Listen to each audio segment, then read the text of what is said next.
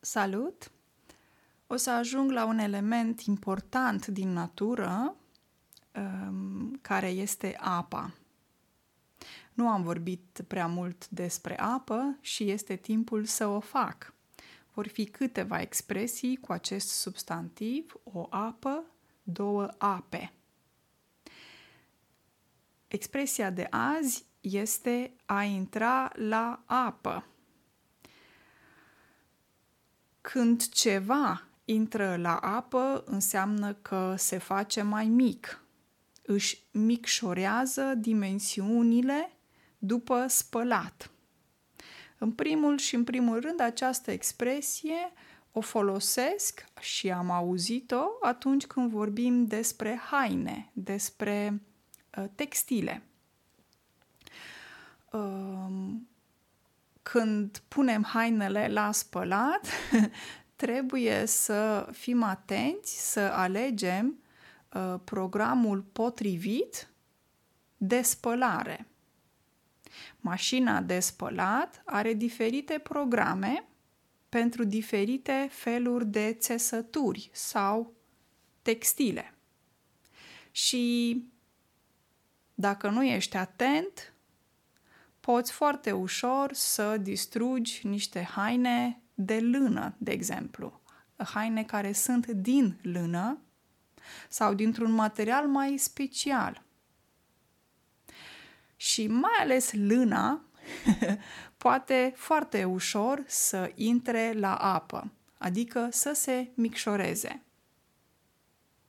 Vi s-a întâmplat vreodată să aveți, de exemplu, un pulover, niște mănuși, șosete, et cetera, care sunt din lână, sunt puse la spălat, la mașina de spălat, la programul greșit și rezultatul este că această, acest pulover, șosetele, mănușile au intrat la apă, sunt foarte mici, nu le mai poți purta.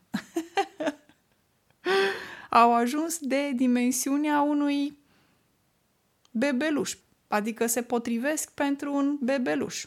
Tu nu poți să mai porți acel pulover, pentru că este foarte mic acum. Asta înseamnă în limba română a intra la apă. Observați prepoziția la. Aceasta este primul înțeles al, acestui, uh, al acestei expresii. Să vă dau și un exemplu. Andreea a spălat puloverul de lână la mașină la un program greșit. Acum nu îl mai poate salva. Este prea mic ca să îl mai poată purta. Aici avem exemplul unei persoane care a făcut o greșeală. A spălat puloverul din lână la un program greșit. Și este foarte mic acum puloverul și este greu să repari um, puloverul care s-a făcut așa de mic, care a intrat la apă. Și numărul doi, cum am spus, această expresie poate însemna și a, a avea probleme, a își crea probleme sau a da de necaz. Se folosește în mod figurat, cu sens figurat. De exemplu, când cineva face greșit și își creează el singur sau ea singură o problemă. George a intrat la apă după ce a spart geamul de la cancelarie. Aici avem exemplul unui elev care a spart. Nu știm dacă a fost intenționat sau neintenționat geamul de la cancelarie.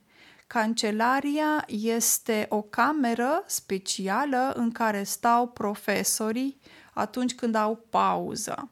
De exemplu, profesorii în România se duc la clasă, să zicem la liceu. Ele- elevii stau în clasa lor și profesorii stau într-o sală mai specială unde se adună doar profesorii. Este un loc pentru profesori și se numește cancelarie. și acest copil, George, a intrat la apă, adică el singur și-a creat probleme. A dat de necaz. Probabil părinții au fost contactați ca să rezolve această probleme. Deci se poate folosi uh, expresia a intra la apă și cu sens uh, figurat atunci când cineva își creează singur o, problem, o problemă sau când dă de necaz.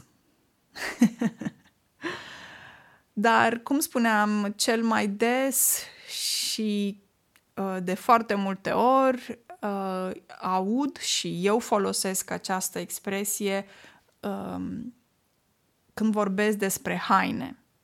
Eu personal niciodată nu folosesc expresia în mod figurat, dar sunt români care fac lucrul ăsta. Și este bine ca voi să știți să identificați ce vi se spune în jurul vostru sau ce auziți atunci când ascultați limba română.